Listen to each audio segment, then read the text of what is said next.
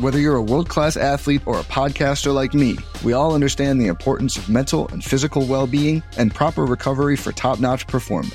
That's why I'm excited that Unified Healing is sponsoring this podcast. Unified Healing is a new and super innovative global network of wellness centers powered by Energy Enhancement System, or E E System. If you haven't heard of the E E System, you'll want to listen up. This technology promotes wellness, deep relaxation, purification, and rejuvenation. At hundreds of locations across the globe, access to a center is easy and affordable. Interested in experiencing the E E System technology for yourself? Go to unified healing dot com slash blue wire to learn more and find a center near you. That's unifyd healing dot com slash blue wire. No material or testimonials on the Unified Healing website are intended to be viewed as medical advice or a substitute for professional medical advice, diagnosis, or treatment. Always seek the advice of your physician or other qualified healthcare provider with any questions you may have regarding a medical condition or treatment and before undertaking a new healthcare regimen, including E E System. The Big Bets on Campus podcast. Podcast. Podcast. All right, here we go.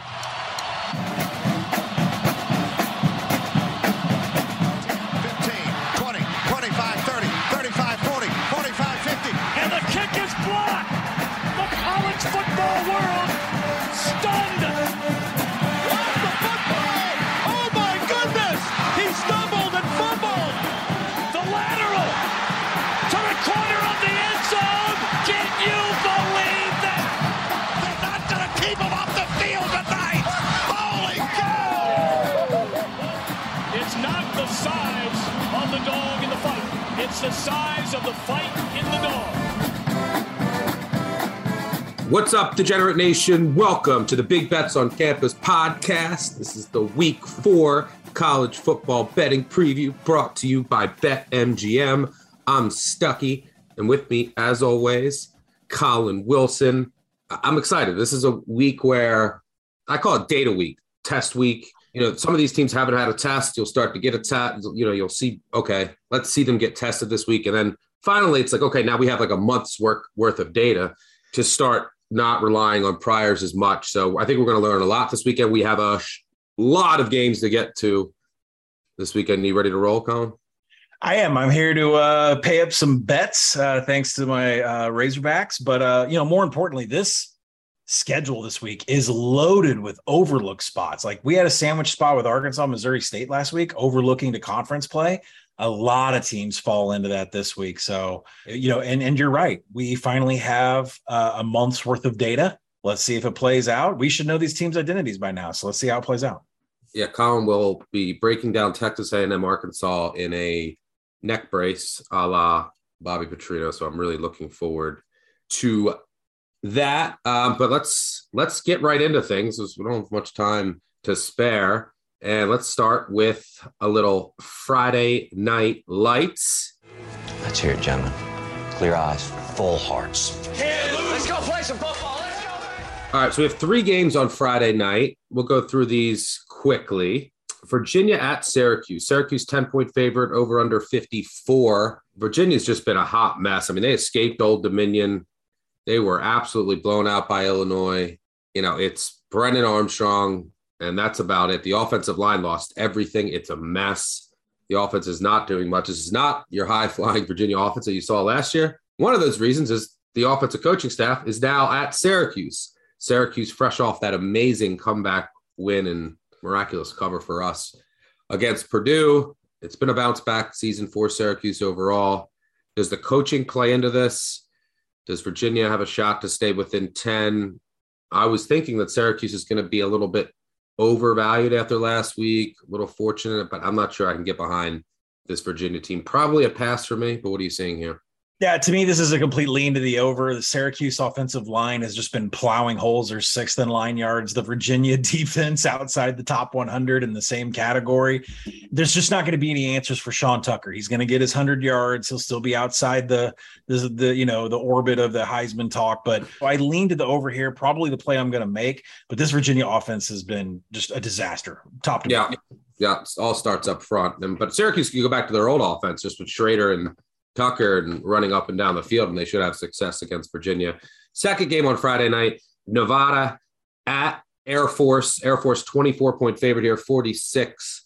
Oh, total forty-six. I look, I'm not in the business of laying twenty-four with a service academy, especially one that I don't know the status of a couple starters on offense. One of the reasons they went down to Wyoming last week, but I'm also not in the business of betting on Nevada ever. And this is a terrible spot for Nevada. Their, you know, their run defense is not any good.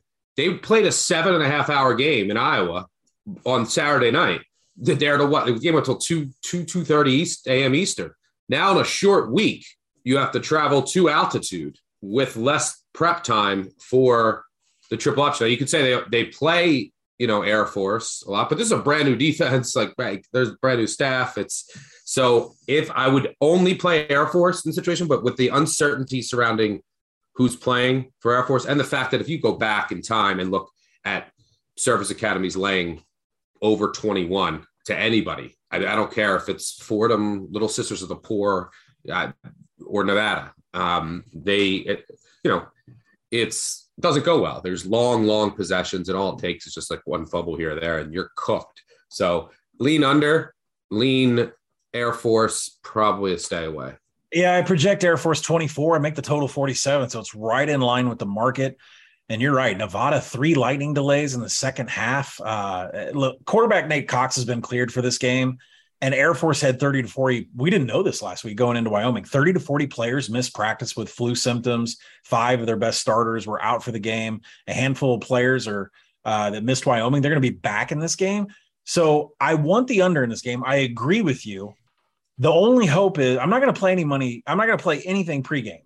And the only hope is that Air Force just comes out, hair on fire, lost last week, pissed off, gets a touchdown, and then a key number of fifty-one, forty-nine, something like that pops up, because I'm not buying under forty-six and a half or forty-seven, forty-eight I'll start to consider. But let's hope Air Force gets an initial touchdown. I will be coming in to play an under at that point. Yeah, if I can if I can ensure that all those Air Force guys are back, maybe I'll play Air Force. So make sure you check out the Action Network app, because I'm in the business of fading Nevada every single week. It's just it's going to be a long season for Nevada. Um, It, but those those service academies, it's really tough to get that type of information, like who's going to be out. They are black boxes. They're not really well covered in the media. All right, let's go on to the third and final game on Friday night. Boise State at U T E P. U T E P, sixteen-point home dog here, over under forty-five and a half. We're talking Minor Nation. Out in the West Texas town of El Paso. Picks up. Minor Nation, we are home. We are back. I'm going to the well for the first time this year. We're going Miners, baby. Get their first cover of the season. They're one and three, zero and four against the spread. Colin is showing the Minor Nation helmet, a beautiful helmet right now. And if we can get this cover, we can hear from our guy, our friend in Minor Nation. We can all eat some pe- enjoy some pizza over the weekend for the first time on the voicemails. nine five nine bad beat, by the way. Call over the weekend for whatever you want to call about. But I just think this number is too high. Not a great spot for Boise. Short week going to U T E P. You got San Diego State, start a conference play on deck. And it's a large number for an inept offense to cover.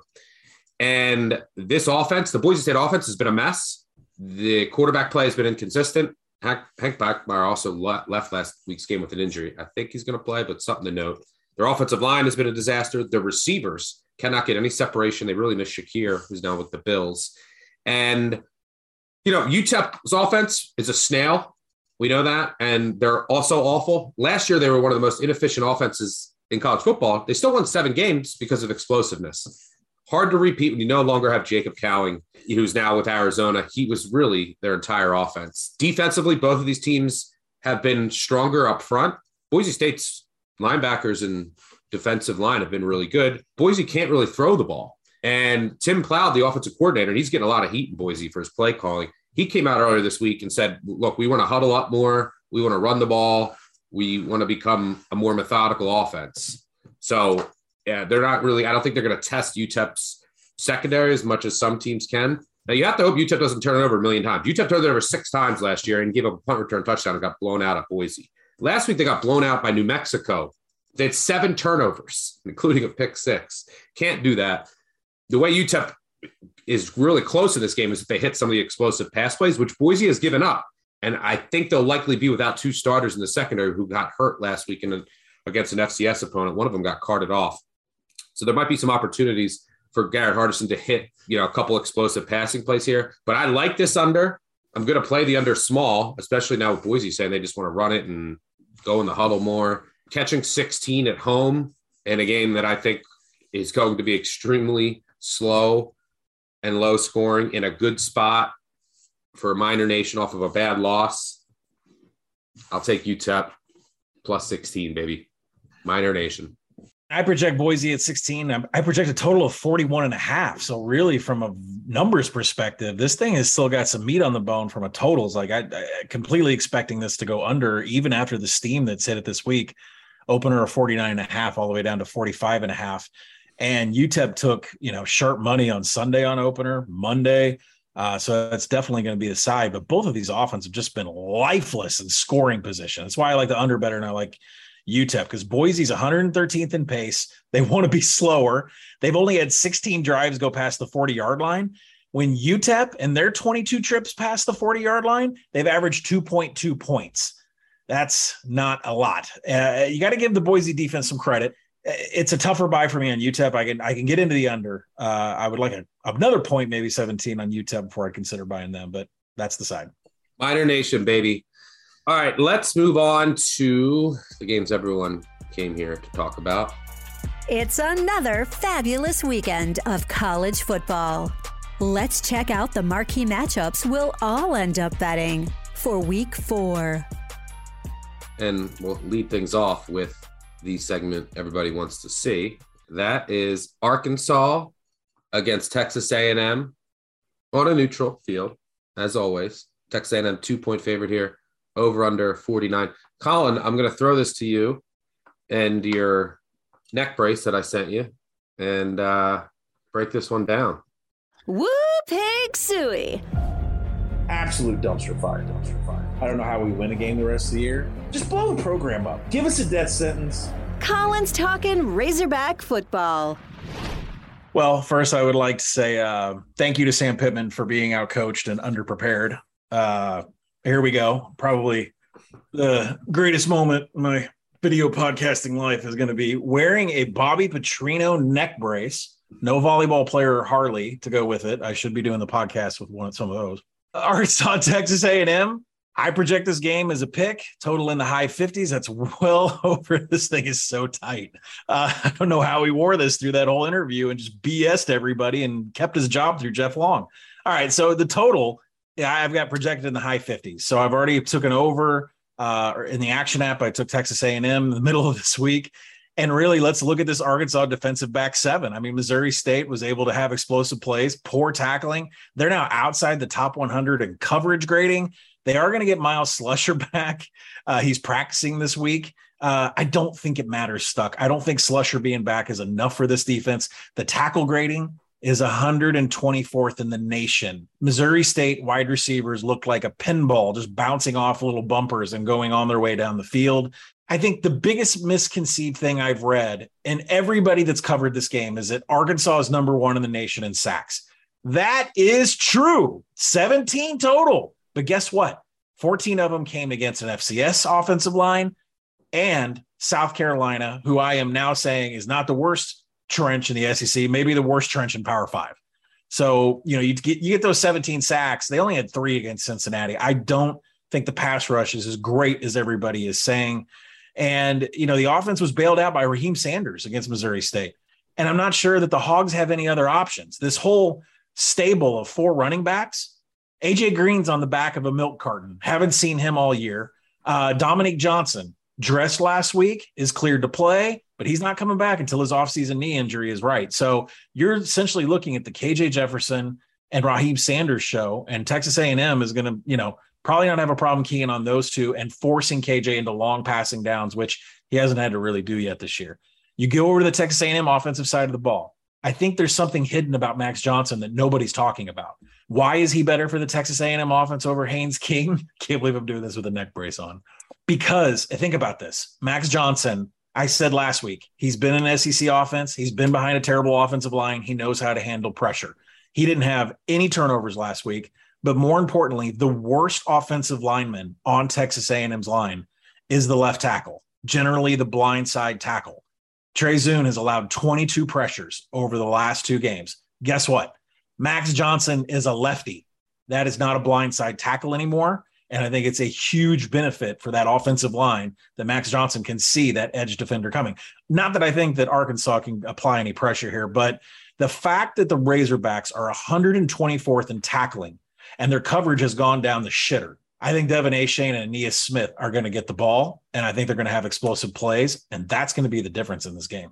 Yeah. Uh, by the way, this you might get abandoned by Hog Nation and Wu Pig Sui for in, in dressed as Petrino touting Texas A and M against Arkansas. But I agree. I'll be on Texas A and M here. When I look at the when Arkansas has the ball, the strength of Texas A and M's team is their defense. I don't think Arkansas is going to have too much success moving the ball.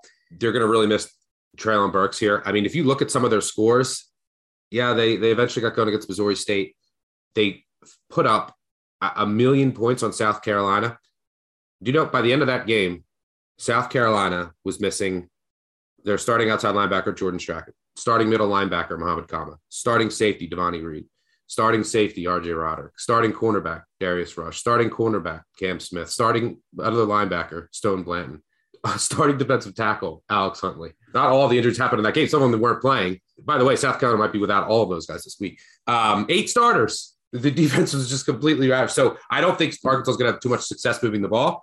And then when I look at the other side of the ball, that it's okay. I don't trust the Texas A and M offense, and I don't trust the Arkansas defense. We saw South Carolina put up thirty on them. We saw Missouri State go up seventeen nothing. Um, we saw Cincinnati, as soon as Catalan went out, just explosive plays, explosive plays. So Texas A and M's offense, while limited, and I hate it, has is right on par with those teams. We're not talking about Georgia and Alabama. So I think they're going to hit some explosive plays. Even they're, even on third downs, I think they might have some success running the ball. It's not going to be easy, but I think that this line should be three or above. And I think Arkansas is getting too much love for kind of a, you know, the undefeated start, but it's flawed if you really dig into it. And then they've had some injuries. And the Texas A and M is getting too much hate for the App State loss. So, yeah, I agree. Gig 'em. Bet fulfilled? Yeah, bet fulfilled. Oh, my God. Kendall Briles, you got one coming to you, man. You have to pay for making me wear a neck brace during my podcast. All right, let's go. Um, I should. We should bet it again. If Arkansas if Arkansas ends up winning this game, I should make you do something else because I'll, I'll be on it. So we'll both be on Texas A and M uh, this weekend, so I agree with you there. All right, let's move on to our second marquee game of the day. But before we do, I just want to give a heads up to our listeners. Actually, there's a new live show called Green Dot Daily. Quick roundup of the day's betting that airs every weekday at noon Eastern on the Action app and our social channels. You'll see Colin and I on there. I think Colin did it today. I do it on Fridays. Chris Raybon, our whole team really swings by to give their daily picks and thoughts on the card. Just launched the podcast version of the show. Do shows every weekday afternoon. Go up around one o'clock. So be sure to subscribe to the Green Dot Daily podcast to fulfill all of your daily betting needs presented by our friends at BetMGM. All right, let's move on to the second marquee game of the day. Clemson at Wake Forest. Wake Forest, seven and a half point home dog here. Total fifty-six. This game's at noon on A B C. By the way, Texas A and M Arkansas, seven Eastern in primetime on E S P N. Wake Forest home dog here. It's they escaped Liberty. Sam Hartman is back at quarterback, but there's some, and I'm having a hard time breaking this game down because there's some worrying signs with Wake Forest. They, number one, they can't run the ball a lick.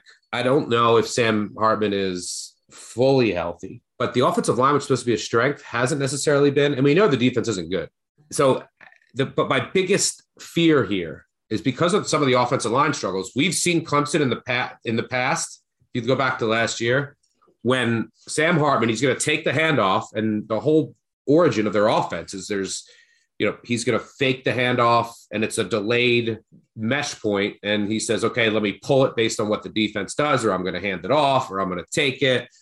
And Clemson in the past has just blown it up and there's no time to read anything that's going on. There's no time to pull it and throw it. And everything just gets discombobulated.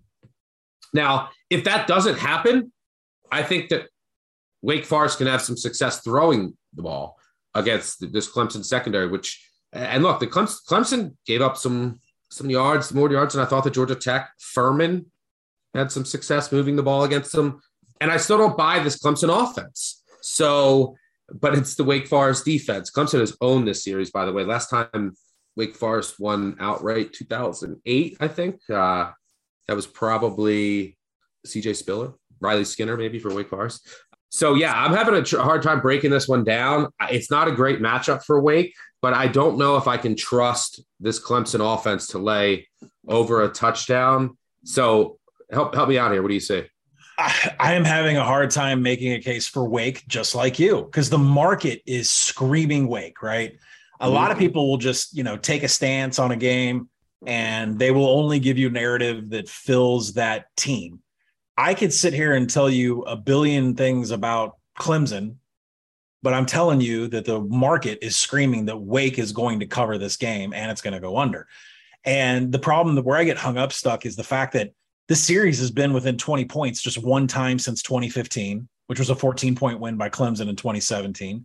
This is going to come down to Clemson running the ball. D J U is getting like eight to ten designed carries per game. And Wake is not going to be able to do anything about that because they're a much better pass defense than they are a rush defense. So I understand, like, the market is screaming Wake, but I am just not seeing it. I, I'm staying away. I do want the under in this, but I, I just can't buy Wake at seven, even at seven and a half. I'm not even tempted then. I, maybe you, maybe you, maybe something live. I don't know. Not me. I, I don't hate the under. If I had to bet it right now, I would take the under because of if I had to project how this goes, maybe a first half under. Because I, I imagine that Clemson's defense will be ready for the Wake offense. They're going to shut it down. Clemson, I think that they're going to come out a little conservative, rely on the run. Clock will be moving. I think they'll have success moving the ball on the ground too, move the clock. And then if Wake gets far behind, you're going to see them just start chucking. If Wake gets ahead, it'll force Clemson to start chucking. So I think that this will start out a little slower. So I think maybe a first half under is a look there. By the way, I project the under at sixty, uh, project the under at, at uh, below the fifty-five and a half right now. Um, so, you know, I do, uh, I do think now is the time to buy. Yeah. I might go first half under. I might talk myself into it. And you see these weight games a lot of times just blow up late. All right, let's move on to our third marquee game of the day. Kansas State at Oklahoma. Oklahoma is laying twelve and a half, over under fifty-three and a half. These two teams coming off completely different weeks. Kansas State, maybe they got caught looking ahead a little bit, but we love this Tulane team. They lost outright at home to Tulane, while Oklahoma destroyed Nebraska, um, much to my displeasure. displeasure. And, you know, I, I, if you look back historically over the past few years, Kansas State, always a big dog against Oklahoma, sometimes wins outright, always scares them. And, you know, so I, when I start looking at this game, my first initial lean is to Kansas State. I was waiting on fourteen. It's never going to get there. I'll probably still end up playing them from a numbers perspective. The, look, their defense will be ready, but I'm worried about, and because, and I still have questions about the Oklahoma offense, right? Like Oklahoma's offense, Dillon Gabriel has looked good, but he's played nobody. And, you know, when you consider against Kent State, they didn't do much the whole first half. Against U T E P, they're a little struggle at times. Wasn't as pretty as you would have liked to see. And then they destroyed Nebraska. But and we thought Nebraska's defense was going to be up and, and emotionally and ready for it. But we talked about how much Nebraska's defense stinks. Nebraska's defense got shredded by Georgia Southern. They got shredded by Northwestern, right? So I don't I don't want to just go on and say this Oklahoma offense is now a juggernaut. I still have some questions about it. But my primary question here, which is giving me a little pause, so the number says play, play Kansas State here, the spot says play Kansas State, is Kansas State cannot throw the ball. They are not throwing the ball deep. We've talked about this multiple over multiple weeks. They're not attempting any passes deep. Adrian Martinez is like they're just saying, be the game manager, hand the ball off to Deuce Vaughn, one of the best backs in the country. Now, Venables knows this. Oklahoma has some dudes up front. So if Kansas State is not going to take shots, now the hypothesis is they blew out a couple teams and then they were at a war with Tulane. Let's not have Martinez make mistakes. Let's not show anything before Oklahoma. But like you got to you, you, you got to go out and win the game against Tulane. They still didn't show. They weren't throwing the ball down the field. And so I'm concerned about what is this Kansas State offense going to look like. You always have to be concerned about Adrian Martinez turnovers too. So maybe there's a reason for it that they weren't even attempting passes. Like the yards per attempt are pathetic. The total pass yards are pathetic. And it really cost them a game against Tulane because they found themselves in a war. So I, I think they end up covering this game, but it's real. It's I'm a little bit hesitant thinking about, okay, what is this Kansas State offensive game plan here? And if they're just going to try to hand it off and never throw it down the field, Oklahoma's defense will shut them down. What are your thoughts here? Because I know you love Kansas State, Email, baby.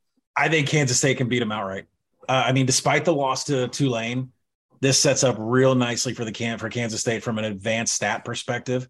Kansas State's offense is top twenty-five in line yards. You know, and Coach Kleiman indicated this week that Adrian Martinez is going to take more initiative in running and throwing. They're going to open up the playbook for Adrian Martinez. Now, that could go really well. Well, they fucking better. Yeah, that could go really bad. It could go really well. But I think the key metric here, when I said the advanced stats line up nicely, Oklahoma is one hundred tenth in defensive line yards. This is a Kansas State offense that likes to run twenty-one. They're going to put Deuce, a fullback, Adrian Martinez. They're going to run some uh, a real heavy rush. And, and the fact that Oklahoma is also seventy-first in defensive rushing success rate on a schedule against U T E P, Kent, Nebraska. Uh, I mean, th- it's embarrassing to have those kind of numbers. Now, you look at the other side of the ball, Dillon Gabriel was looking Heisman-esque against Nebraska's defense. I'm not, I think almost anybody could right now. And the Kansas State defensive line is going to give Dillon Gabriel his first dose of pressure as a Sooner. We have not seen that yet for Gabriel whatsoever. And when we saw him get pressure for Central Florida, he's prone to turnovers. So I think we're going to see a lot of that too, because this Kansas State defensive line is legit when it comes to applying pressure. So I expect Kansas State to slow this way down, twenty-nine seconds per play. If their back seven can tackle at all, I think Kansas State absolutely can win this game outright. I, I do not believe in this Oklahoma defense at all. Yeah, we, uh, Martinez is going to have to do something is my point. I mean, I, yeah, the line yards are concerning, but it doesn't matter if you're not going to throw it downfield. You just bring your safeties up. And, okay, like so, yeah, they do have to op- – they have to open it up here. But this coaching staff has had a ton of success against Oklahoma. Back in twenty nineteen, they beat they beat Oklahoma as the number five team in the country. They beat them again in twenty twenty. And last year they lost by, what, seven? Uh, but I agree. I'll, I'll be on Kansas State with you. We're in a dead range right now. I'll be on it at twelve, twelve and a half anyway, but there's no point in rushing right now. At a line of twelve and a half, but uh, I'll keep my eye out on the market. All right, let's move on to our final marquee game of the day. And I'm sure this breakdown will be accepted by everyone in the Southern California region. U S C at Oregon State. Oregon State sitting around a six, six and a half point underdog, over under seventy and a half, nine thirty p.m. Eastern, Pac twelve Network. I have a bunch of people coming into town. My basement set up is all set up now. And I actually have Pac twelve Network. So if you're in Lexington, yeah, come on over and watch the game. It'll be out of the bar. So maybe I'll Shout be out, out to direct T V. Before then. Shout out to DirecTV not having Pac twelve Network, so I have to stream it, you know, throw it on the T V. It's a, such a hassle. Yeah, well, if you feel like making a trip to Lexington, come on over. By the way, totals in the seventies. Unders have been – we talked about this in that U S C-Fresno game, although Fresno should have scored about thirty-five more points. Unders have been very kind to bettors in totals in the seventies. Really hard. You just have to have a lot of things go right, and you also have to have the game stay relatively close. But – Uh, I love Oregon State here. I think that this line should be, as of right now, about a field goal lower. We're going to rehash a lot of the things that we've already talked about, but this U S C defense has major problems across the board. Teams are going up and down the field against them. I mean, I feel like a broken record. And U S C is either getting turnovers, stops inside the five, you know, the other team's quarterback goes down, all these things that you would expect to normalize over time. Oregon State, one of the best offensive lines in the country, should be able to just get – I mean, they should be able to just move the ball on the ground, up and down the field, control the clock. On the other side of the ball, I like their secondary. Will they get many stops? Probably not. This U S C offense is awesome. I mean, like the, you have – there's just so much talent all over at quarterback, at wide receiver. Like they can – it's a Lincoln Riley offense. You know they can run the ball, and you know it's going to be well schemed. So they're really tough to defend. But I think Oregon State can keep up. And also, how does Oregon State get some stops? Well, yeah. Does anyone ever think that maybe U S C doesn't convert in the red zone? U S C turns it over a couple times. Things that are probably overdue. But this will be the best defense that U S C has faced. um, by far. So you just need a couple stops. So I think Oregon State can keep up. I'm not going to sit here and say they're going to hold down this offense, which might be on par with, might be by the end of the year, might be right now the best in the country. But I, I just think this is too many points for Oregon State in a home hype spot. U S C has had every break possible go their way. I mean, we're talking Stanford. They don't turn it over inside the five twice. Chance to win. Fresno State, I don't know how many. They couldn't even cover twenty-one and a half live for me. It stopped at the one. I don't know how many times their backup quarterback went up and down the field. I, I don't. Fresno State settling for field goals at the five. I don't think Oregon State's going to settle for field goals. I think Oregon State is going to be able to move the ball up and down the field. They're going to get pushed on the offensive line. U S C is going to match them, but, but I'm get, catching six, six and a half. I took it at six, six and a half. I'll wait to see if a seven pops, take it again. I'll probably have the money line in a round robin. And then, by the way, if a seven never pops, this game, the total is seventy and a half. And I don't think there's going to be many stops. So there's probably going to be an opportunity that you can get one of these teams that I could get Oregon State at higher than seven. All that they do is lose the toss and uh, or win the toss. U S C starts the ball and scores. And then, boom, I have over seven. So I, I, lo- I love the Beavers here. I think they win outright.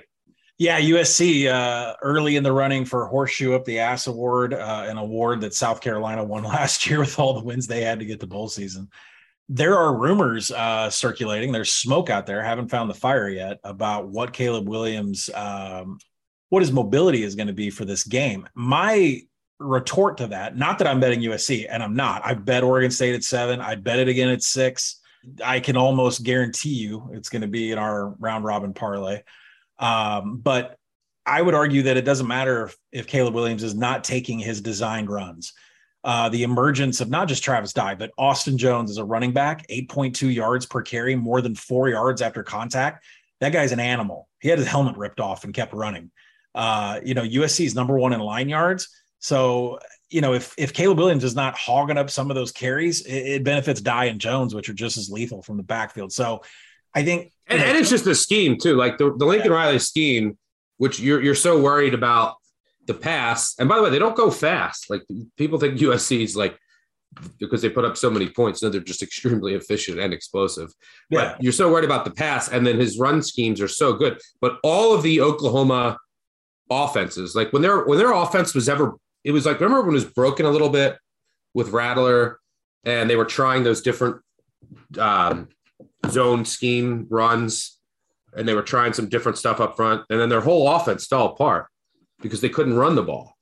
Yeah. It all starts with, with, you know, just runs, runs, take runs when where you can get them. And then they're just gashing teams. And then all, all of a sudden you're just getting pummeled by explosive passing plays. You know, Oregon State's going to be able to do some running themselves. They yeah. consistently have every year under Jonathan Smith, one of the best rushing games west of the Mississippi River. But if you're tuning into this game and it's your first time to see Oregon State this year, wait till you see quarterback Chance Nolan connect with Trayshawn Harrison, the wide receiver. Maybe the most electric player I've seen this year that I wasn't really thinking about during the summer.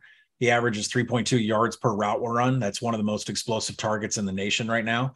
We need to find a way to stop this U S C offense. Well, Smith, you know, had, Jonathan Smith came out in his presser this week. He said, we have to cause turnovers against this U S C offense. We can't let it come to us. Uh, you know, we have to go in. So I think what you're going to see is a lot of Beaver defenders purposely trying to strip the ball, and they are going to go for havoc. They're going to go for the jugular, try to get in the backfield, any means necessary. And they're going to try to strip the ball on every single tackle. Now there's, you know, another element to that. You can miss and U S C can turn that into a touchdown, but Oregon State has made it very clear through their coaching staff. The emphasis is on getting that ball pulled out from the U S C offense this week. We'll see if that turns into, you know, tackles behind the line of scrimmage, strip events, maybe scoop and scores, or if it turns into explosive plays for U S C. But if Oregon State... That's how you should defend U S C, by the way. Like, yeah, U S C absolutely. Is going to score against almost everyone all the time. Almost yeah. Like, their their points per drive are going to be astronomically high. So the way that you, you play them is you keep your defense... fresh, number one, and you just play extremely aggressive, try to create negative plays on early downs and or havoc, turnovers. You steal two possessions in this game, Oregon State, really good chance of winning. If Oregon State wins the havoc battle, they will win this game outright in front of a crowd of twenty-five thousand. Research Stadium is under construction, so the, the current capacity is like twenty-five thousand. There's going to be twenty-five thousand people drinking red wine and going crazy in Corvallis. Uh, it's going to be a scene, but my money's behind them. Yeah, we will be uh, tweeting out some Beaver gifts. All right, before we continue, as a reminder, the Big Bets on Campus podcast is proudly presented by BetMGM. So kick off the new pro football season with the king of sports books. Sign up with BetMGM using bonus code action two hundred, and your first wager is risk-free up to one thousand dollars. Visit bet M G M dot com for terms and conditions. Arizona, Colorado, Illinois, Indiana, Iowa, Kansas, Louisiana, Michigan, Mississippi, Nevada, New Jersey, New York, Pennsylvania, Puerto Rico, Tennessee, Virginia, Washington, D C, West Virginia, Wyoming, or Ontario only. Must be twenty-one years or older to wager, nineteen or older in Ontario. New customer offer. All promotions are subject to qualification and eligibility requirements. Rewards issued as non-withdrawable free bets or site credit. Free bets expire seven days from issuance. Excludes Michigan disassociated persons. Please gamble responsibly. Gambling problem? Call one eight hundred next step in Arizona, one eight hundred five two two four seven zero zero in Colorado, D C, Kansas, Louisiana, Nevada, Wyoming, or Virginia, one eight hundred two seven zero seven one one seven for confidential help in Michigan, one eight hundred gambler in Indiana, Maryland, New Jersey, or West Virginia, one eight hundred bets off in Iowa, one eight hundred nine eight one zero zero two three in Puerto Rico, call eight seven seven eight hope N Y or text hope N Y in New York, call or text the Tennessee Red Line at eight hundred eight eight nine nine seven eight nine or one eight eight eight seven seven seven nine six nine six in Mississippi. In Ontario, if you have questions or concerns about your gambling or someone close to you, please contact Connects Ontario at one eight six six five three one two six zero zero to speak to an advisor free of charge. Sports betting is void in Georgia, Hawaii, Ohio, and Utah, and other states were prohibited. Promotional offers not available in Nevada and New York. All right, that'll do it for marquee games of the weekend, but we have a lot more games. Let's start with the battle for the Iron Skillet. T C U, S M U. T C U is a game like open to pick, has been going up to one, two, coming down. I think they're like a one, one and a half point favorite here. You love you some Horned Frogs for the season and for this Saturday. Tell us why they walk away with the Skillet in what should be a capacity crowd and a hostile environment at Gerald Ford.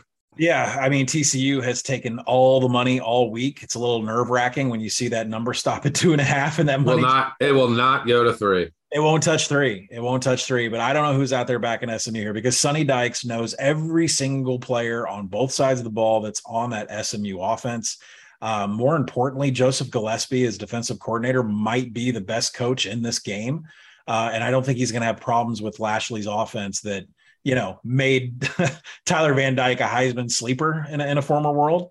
But listen, Max Duggan is getting the start here. Chandler Morris is still injured. And, you know, that means there's going to be a lot of ground explosiveness that S M U just absolutely cannot defend. M- also, Maryland was gashing them in the run game last week. Yeah. The, and this offense, and, and this might be bold, but T C U's offense, I would take in a heartbeat over Maryland's offense. So, mm. well, yeah, now, I yeah, can say but, they're both. But think yeah. about it from a depth of quarterback perspective, right? Behind Max Duggan is the third string quarterback, Sam Jackson, who is is literally a running lightning bolt. I, I've never seen anybody so fast. He's he, he's going to be lethal if he ever gets more playing time. They're probably close. So they both have really explosive, rece- uh, really good receiver rooms. Um, yeah, they're, they're, they're yeah. probably really close. The number of quarterback hurries for S M U on Talia Tagovailoa against Maryland last week. Do you want to know how many hurries that, that were put on Maryland last week? Zero. Zero. Yeah. Zero. So, I mean, you know, the one big improvement that T C U has had since Sonny Dykes took over, they're second in the nation in havoc allowed. T C U was a disaster from a turnover perspective before he got there. Now the offense has zero fumbles and almost an F B S low, nine tackles for loss. I get it. Schedule adjusted. I get it. But nine tackles for loss, that's pretty impressive even in garbage time. So uh, for me, it's T C U all the way. If you haven't gotten in on this, maybe find a cheap money line. I'd still buy two. I'd still buy two and a half. I'd still buy three. There is just, I mean, Sonny Dykes, you know, he's looking forward to this game. He was talking about this game in the summer. I'm not going to say I was at Big twelve Media Days, because I was. He was talking about this game in the summer. Ding, ding, uh, ding. Yeah, so I'll just leave it at that. Uh, this is uh, a game that uh, the entire Dykes family is looking forward to. Here's a game that I bet. Another game where I'm like, why is this line not moving more? Um, which makes me a little nervous. Notre Dame at North Carolina. I took North Carolina minus one and minus one and a half. there, well, I saw what I needed to see last week with this Notre Dame offense uh, in a smash spot against Cal at home.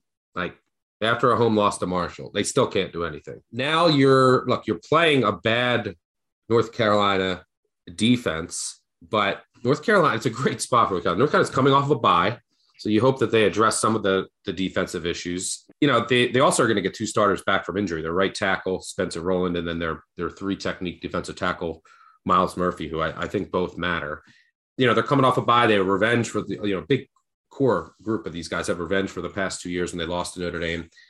Notre Dame, limited time to prepare, going on the road. And as simple as we've seen Drake May absolutely roast whenever he's been out on the field this year. And he's looked tremendous. I think he's top five quarterback efficiency. And just go watch him. You could just tell. He passes every single eye test. And we had a lot of questions about this offense coming into this year. I don't any longer. It's still the defense. And I don't know, a couple hours ago, Josh Downs, one of the best receivers in the country who hasn't been playing, tweeted the Arnold Schwarzenegger gif, "I'm back." He's back in the mix now. It's like, I, I don't, this Notre Dame offense is inept. I'm not even sure that they can take that much advantage of a North Carolina defense that's been completely garbage. Uh, so I think the spot, the matchup, the injury situation, it's all North Carolina, but this line is pretty holding pretty steady. Yeah, shocking, right? I mean, North Carolina is getting everything from sharps, squares, Joes, any grandmas with money. It doesn't matter. Everybody's on North Carolina in this game, and I personally think that you should be on North Carolina in this game. If you're going to have these two defenses, which are outside the top one hundred in so many categories, like North Carolina is near dead last in defensive finishing drive. So if Notre Dame get past the forty, they're going to get points, probably a touchdown on the board. But at the same time, the Notre Dame defense has been worse than expected. We thought this was going to be an elite defense after what they did with the two high shell against Ohio State.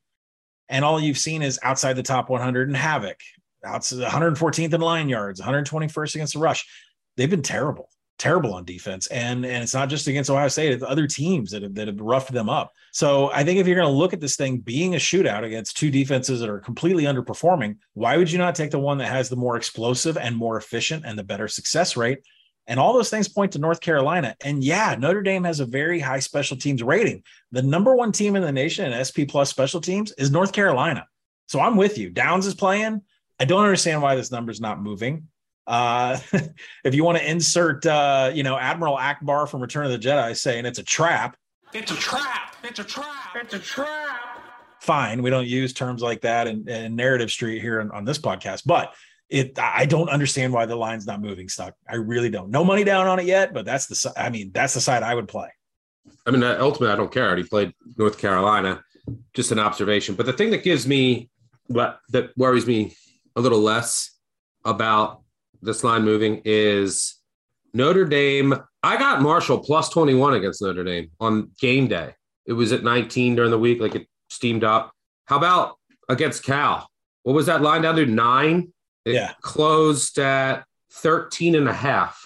But there's people out there that still like this Notre Dame team inexplicably. Do they so, have any yeah. money left? We'll see. I'll, I love, maybe they'll steam Notre Dame to, maybe Notre Dame will move to minus three. I mean, get uh, U N C plus three. All right, moving on to my favorite game of the day, Iowa Rutgers. Iowa seven and a half point favorite, over under thirty-three and a half. I think it has to be the lowest F B S total in quite some time. This game's at seven p.m. Eastern on F S one. Amazing. It should be at noon, though. Uh, I played the under thirty-five. I This game, these two offenses are beyond dreadful, beyond dreadful. Neither can throw the ball. Rutgers is just going to try to run into a wall. Iowa can't move the ball on anybody, not named Nevada. Rutgers just scored sixteen on Temple. They had a, they won sixteen to fourteen. They beat B C twenty-two to twenty-one with some flukes, but they, I mean, last week against Temple, man, I, I, I was watching that offense. It is their quarterback against Temple. This is a Temple offense against like seven thousand yards to Duke. The quarterback for Rutgers, I think he finished nine of fifteen for fifty yards, like three yards per attempt. The quarterback, the quarterback, uh, stats are going to be horrendous here.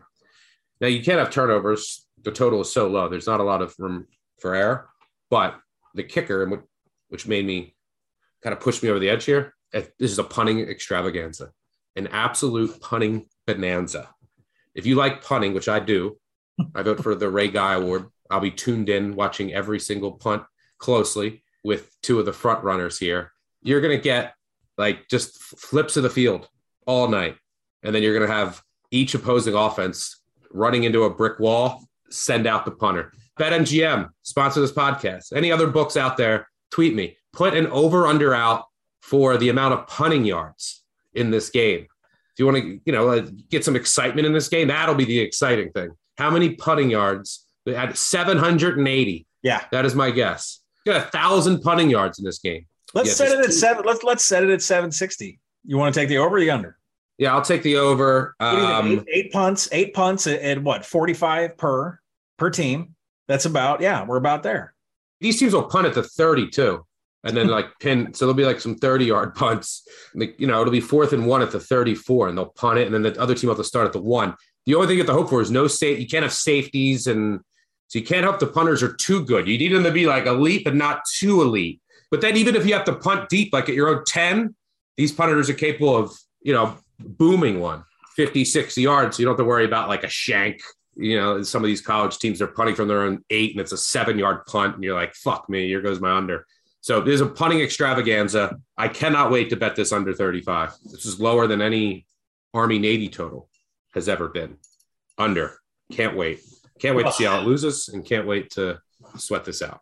If Rutgers punter is going to win Ray Guy out in Corsac, if he's going to win it, it's going to be highlights from this film. I mean, this is going to be a, this is going to be quite a conundrum for Iowa to cover and for this thing to go under. But it, it's fourteen three, that's probably what Iowa fan. What were you hoping for? fourteen For Iowa to cover. Yeah, I mean, through. I think there's some amazing stats with these teams. They've only played three games. Both of these teams ranks third and sixth in P F F in tackling. Uh, so there's not going to be any explosive plays whatsoever. I don't even know what a key number underneath thirty-three and a half is. I, or are we thirty-one. twenty-eight and thirty-one, right? That's where we're at. Yeah. So I'd say I would, play, I would play it down to thirty-one and a half. You know, like seventeen fourteen, seventeen thirteen, you know, twenty to ten, twenty-one to ten. I would not go below thirty-one. I will play this over if it goes to twenty-seven and a half. Okay. twenty-seven and a half. There's your number, everybody. Which team, uh, like, which one would you do team total under more on, Rutgers or Iowa? I mean, it kind of goes into the spread, but I would probably do Iowa. Yeah, yeah. Um, Rutgers runs the ball seventy percent at twenty-nine seconds per play. I mean, it's you're killing yourself from getting points on the board. Yeah, there there was an amazing post on Reddit about how this game could end. How that they went through the entire play by like projecting on how this is going to play out, and they said the game is going to end one nothing, and here's how. And it actually could. So if it went, it was zero zero. Insert Beamer celebrating a zero zero score in Wake Forest, Virginia Tech, going to overtime after a missed kick. Zero zero end of regulation goes to overtime. No one scores in the first overtime. And no one scores in the second overtime. Zero zero third overtime. It's now just repeating two point conversions. So Iowa doesn't get the first one. Rutgers is going for two and the win. To win two nothing in the third overtime. They throw a pick in the end zone. Iowa kid sees daylight and he says, this is the only chance any team is ever going to score. So he's trying to run out and take it back the other way. He takes it out of the end zone. He gets popped at the one. Ball flies up in the air into the end zone. Rutgers recovers it. It's a safety on a two-point conversion in triple overtime. The rule in college football for that is it's one point. Safeties are one point on two-point conversions. Rutgers wins one nothing. So there you have it. All, all, all total under one and a half. All right, let's move on to our next game. Maryland at Michigan. Michigan laying seventeen here. I want to play Maryland, um, but I've believed in Maryland before. Think about Penn State. Look, what, a couple years ago, they throw the pick six late, and they, they need explosive plays, ready that you're going to be so frustrated with them. It's like inefficiency, inefficiency. All right, you got to hit enough explosive plays. Can they do that against Michigan? I don't know. I liked what I've seen so far. I don't know what to make of Michigan yet. I think they're going to be really good. They played three middle school teams so far. So it's really hard for me to get a grip on this. This will give us a really good read on both teams. If I had to bet it, I'd bet Maryland. Probably a pass. So the play on this game is supposed to be Maryland because the projection that I have is thirteen and a half. And if you look at some of the advanced metrics, the offense is going to be able to move the ball. They're able to going to be able to get scores, but I just don't believe it. I feel like we've been in this situation before where conference opponents like Maryland have come into the big house and there's an advantage on the defensive side of the ball for Michigan.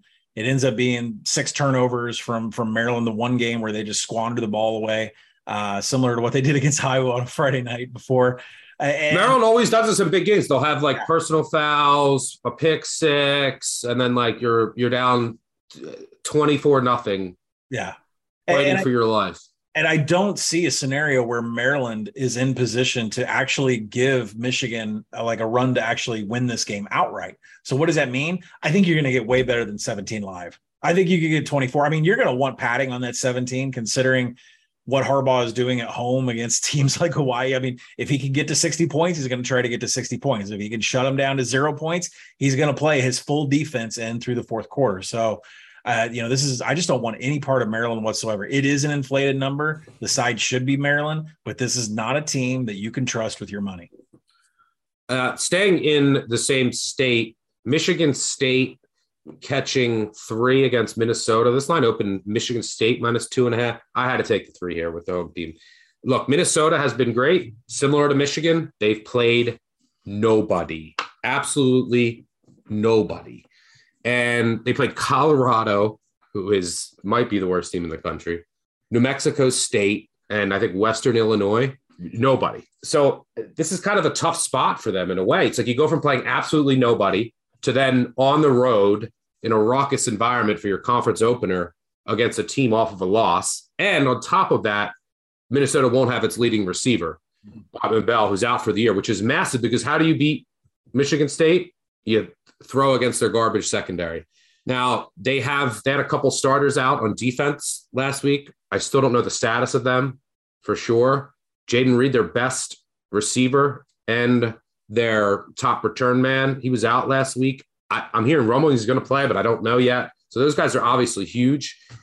But at least Peyton Thorne started to develop a connection with Coleman, that receiver at you know who had two touchdowns, and they they really he could not complete a pass to him to start the year. And they finally kind of built uh, a little connection there in the Washington game, and they you know Michigan State came back and started to look a little better. So I think it's a better matchup for the Michigan State defense. Now you would you want you know one of the best defensive tackles in there. You want you know your full arsenal of defense, and we don't know if they're going to have that. They've also lost another key starter for the year to an injury. But going up against the Minnesota rush heavy attack, not having to worry about Ottman Bell, I have to take the three here, even if I'm backing a, an absolute garbage head coach, per his words. The resume is on the tape. I'm a horseshit football coach right now. So, yeah, Sparty Nation, I'm with you here. I love Mel Tucker. The humility, the chip on the shoulder, the I, he's perfect for Michigan State. But, uh, listen, I'm with you one hundred percent because with Minnesota having not having any passing options on the outside, they're going to rely heavily on that run. And Michigan State has been just fine against the run, sixth in line yards defensively. Uh, the big problem with Michigan State last week was that they had they were two defenders down in the back seven, safety corner, uh, and that's why Washington was able to just light them up. If those players are back, then that's great news for the defense. And not, I, I don't think they're going to allow any explosive explosives anyway to this Minnesota offense through the air.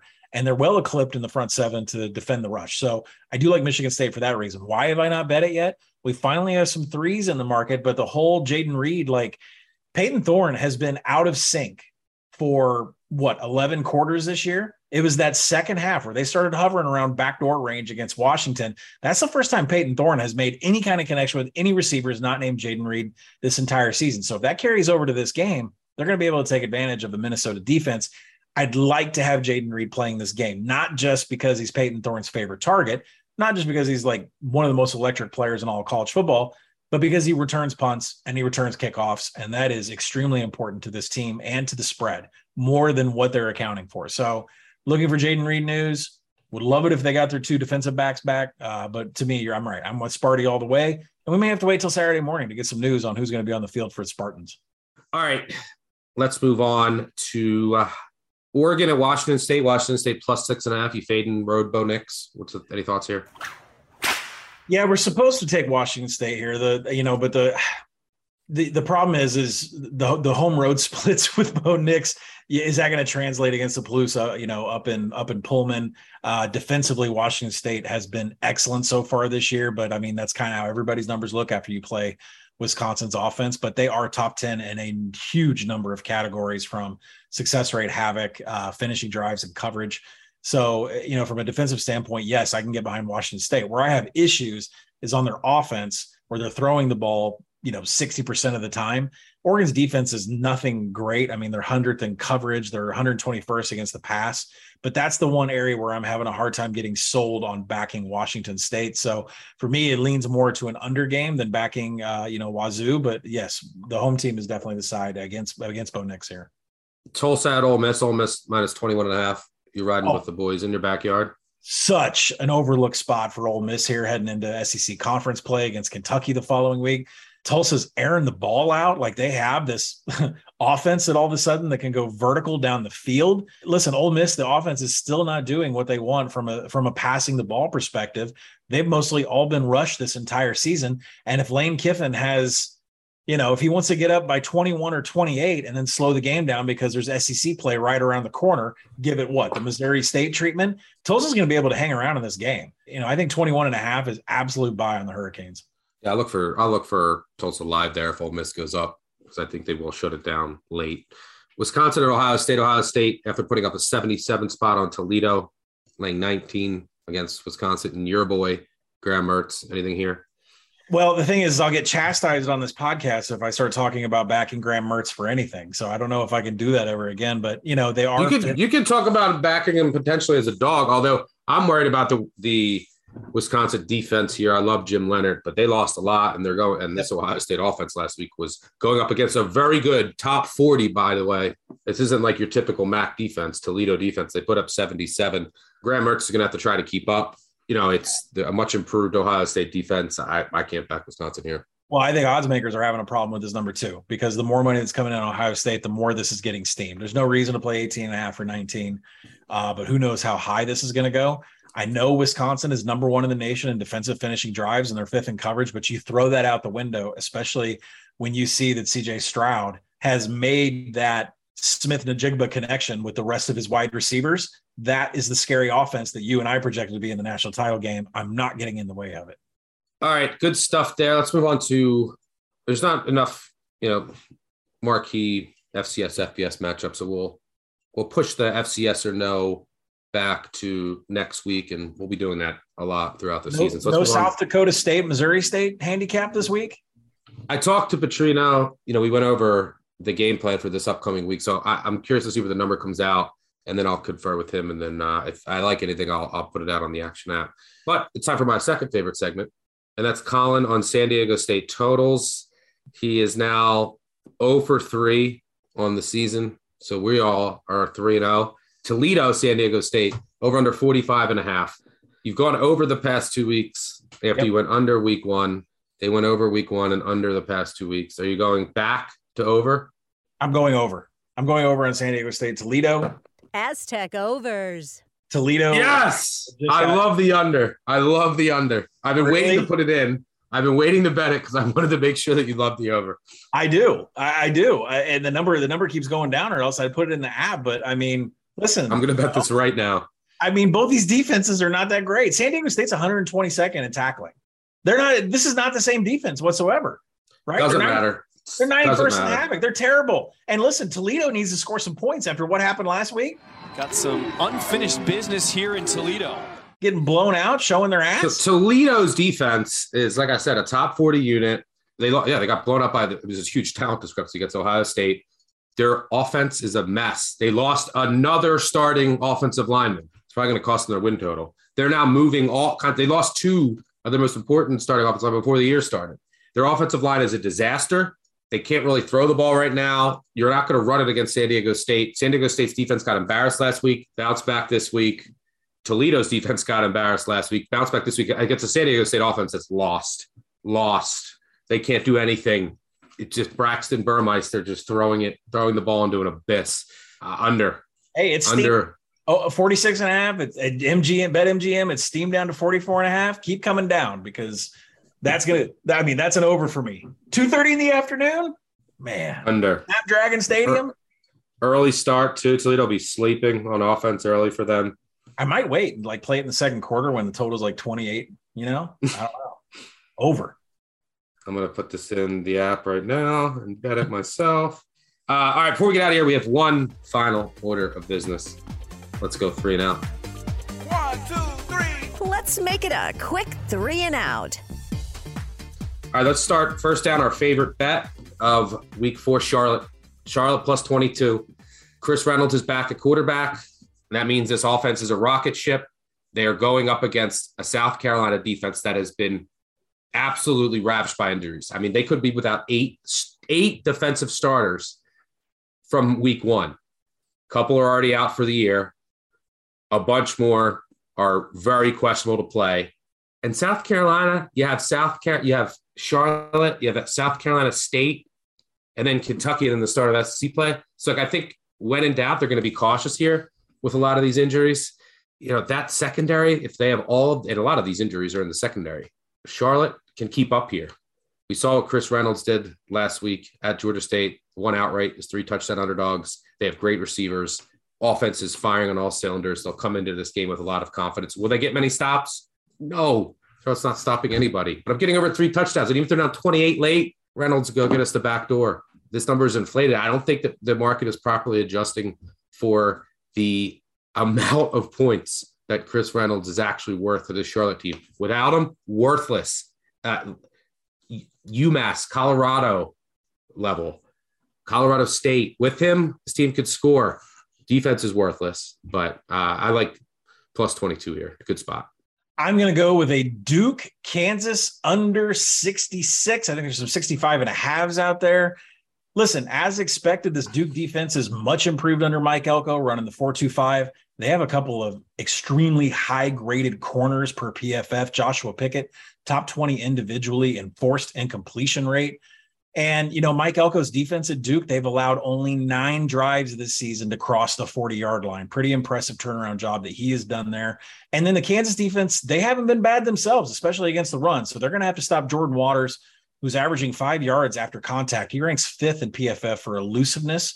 Uh, that is something that the Kansas defense has shown they can do against the ground, not so much against the air, but that's not going to be a problem against Riley Leonard. And, you know, the Kansas is eleventh in tackling right now. They're going to limit explosive plays. They're fundamentally sound, just like their coach has been everywhere, you know, from Buffalo to Kansas. Uh, I don't expect a ton of explosive here from Duke. And I don't think Jalen Daniels is going to have much success in the air like he has the entire season. This is going to be a slow pace game. Uh, Mike Elko came out in the press this week, and he said, us running up tempo or us having the pace of the game goes fast only hurts our defense, and we want this to be a defensive game. This is going to be a slow pace. I know it's exciting. These Kansas and Duke offenses have been fun to watch, especially out of those colors and those jerseys, but this is going to be a slower pace game. Both teams' defensive finishing drives are going to take over, and that Duke secondary is going to give them a shot to win this game outright in Lawrence. So give me the under yeah. here in Kansas. I agree. Uh, the in this battle of blue bloods, undefeated college basketball blue bloods, Kansas has been unbelievable. They won as double-digit dogs at West Virginia, then win as close to double-digit dogs against Houston. But West Virginia has problems. Houston, we've talked about this for weeks. They they look like something's They're having off. Fights on all, the sideline. Yeah, all the credit in the world to Kansas, but the market has gone too far. Yeah, um, and now seven and a half uh, against a, a much improved Duke team. Uh, both these teams are really improved, but seven and a half. You got Elko lead that defense. Riley Leonard's been really good for that offense. Duke overall, one of the most improved teams in the country. Give me the hook over seven all day. Can you be a nine-point underdog to a G five team and then be a seven-point favorite, a seven-and-a-half-point favorite to a Power Five team? It's crazy. Yeah, yeah, yeah. Too many points for the Duke backcourt. Let's move on to second down. Our favorite overdog. It's called the overdog parlay. I think we're five and one on these. We got to get our underdog money on parlay going, but these have been absolute money, especially if you remove Colin betting Graham Mertz, then we're undefeated. I'm going to go with Northwestern. I bet this earlier this week. I think it's the only big overdog I have so far. Lengths, I, I was I laid seven. I think the line is up to seven and a half now. I'd still bet it. I'd bet it up to nine and a half. This Miami of Ohio team is kind of a mess right now. Backup quarterback. They're starting left tackles out. Their tight end did come back, but it's just a really ineffective offense. And by it's just a beat up team in general. This is the end of a brutal out of conference schedule. They played Cincinnati. They played Kentucky. Now they go to Northwestern before the start of conference play. Northwestern, meanwhile, is coming off back-to-back home upset losses against aforementioned Duke when, you know, they were going to tie the game and fumbled at the goal line. Last week against F C S Southern Illinois, little, some fluky stuff with turnovers happening in, but I expect them to come out here with a fully focused max effort. My Ohio is just beat up. They'll get beat up in the trenches here. Brett Gabbert was their whole team. Uh, he he was the engine that made the car go. Without him, it's going to be a real struggle for Miami of Ohio. So I think Northwestern comes out early, you know, puts Miami of Ohio away, and then Miami of Ohio kind of packs it in, focusing on staying healthy before conference play. So give me Pat's Cats. Mm. Wow. Pat's Cats. Yeah, my favorite favorite is Tennessee Volunteers, and uh, I love it more and more. Rocky Top. Wish that I was on old Rocky Top down in the Tennessee hills. Ain't no smoggy smoke on Rocky Top. Ain't no telephone bills. It's not a question of uh, am I going to bet it? It's a question of how much am I going to bet it? And is it going to be on the team total over, or is it going to be on this ten and a half number where I would love to snag a ten? Florida has absolutely dominated this series, embarrassed Josh Heupel last year with Emory Jones, not even with Anthony Richardson, with Emory Jones last year. And by now, everybody knows that Anthony Richardson hasn't thrown a touchdown pass. But what's more shocking is that he doesn't have any big time throws. He has six turnover worthy plays. He has not been a very good quarterback whatsoever. And yeah, Florida can establish a run, but that's not going to work against Tennessee. Tennessee's and run defense is pretty good. Tennessee's run defense is really good. And what happens when Hendon Hooker is running that offense at a lightning pace here? Uh, they're sixth in seconds per play in the nation, twentieth in success rate, seventh in finishing drives is a real problem for Florida because everything past the forty turns into a touchdown for Josh Heupel. And I think the one big key takeaway is Florida's game against South Florida last week. The Bulls were seventy-three percent post-game win expectancy, and they were well above national average in passing downs. Florida is terrible in, in, in defending passing downs. And if you have one handicap, maybe like if you can throw some love Florida's way, it's really based upon what Tennessee's going to do on defense because defensive coordinator Tim Banks, he's going to have to break away from playing man. Kentucky plays zone. They kept their eyes on Anthony Richardson. But Tim Banks plays a lot, a lot of man, and they only had twenty-five percent of opponent dropbacks this year. Tennessee has played in uh, zone coverage, so if they switch that around, they could keep Florida from scoring. I, I would take a Florida team total under, but we're not going to know that. So I like the Tennessee team total over. I also love Tennessee if I can get the ten, but I'll bet ten and a half too. This is my favorite over, over. All right, let's move on to third down, and that's our underdog moneyline parlay. Turning good weekends into great weekends. It's time for the Moneyline Parlay. Fight off, baby. Give me Oregon State. I already talked about this game. Just need to steal a couple possessions. Shootout. That regression's coming for U S C. Yeah, I already talked about my game too. I'm taking Kansas State on the money line. Kansas State's going to dominate the trench on both sides of the ball, uh, defensive line and offensive line. They're going to win. And what that means is Dillon Gabriel is going to get some pressure. And that Dillon Gabriel that we come to know down at U C F that had just turnover, turnover-worthy plays coming all the time, that's finally going to show up here. Adrian Martinez is going to be a larger part of the Kansas State offense. They're going to run a lot of twenty-one. And considering the fact that Oklahoma is outside the top one hundred, outside the top one ten, and line yards on defense means they can't control the trench. Kansas State is going to hog the ball thirty-five to forty minutes. They're going to put a choke out on Oklahoma's offense, and they're going to win this game outright. So let's go Beavers, and let's go E-Mall. All right, that'll do it for us. Make sure you subscribe, unsubscribe, subscribe. Thanks to Colin, as always, for joining me. Thanks to all of our audio and video people on the back end for all the great work that they do. Thanks to our sponsor, BetMGM. Make sure you check out Big Bets on Campus live, ten thirty a.m. Eastern, where myself, Colin, and Brett McMurphy will break down Saturday's marquee games and give our best bets. Leave a review, five-star review. I don't care what you say. We'll do some giveaways. Producer, I think we have some for this week. Cut in here with them now. Thanks, Ducky. Yes, this week's winner is Klubnik Season with his review entitled Zaven Collins. The review was mostly uh, shitting all over me for having stale Dabo Sweeney drops, but it was five stars. That is how you do it, folks. Make fun of us, make fun of the show, give us that feedback, but leave us those five stars. Please email me at podcasts at action network dot com to claim your prize. Appreciate all of you listening. Let's keep it rolling. Good luck this weekend, and we'll catch y'all Monday with a recap. Don't forget about the voicemails, nine five nine, bad beat. Cheers. Peace out.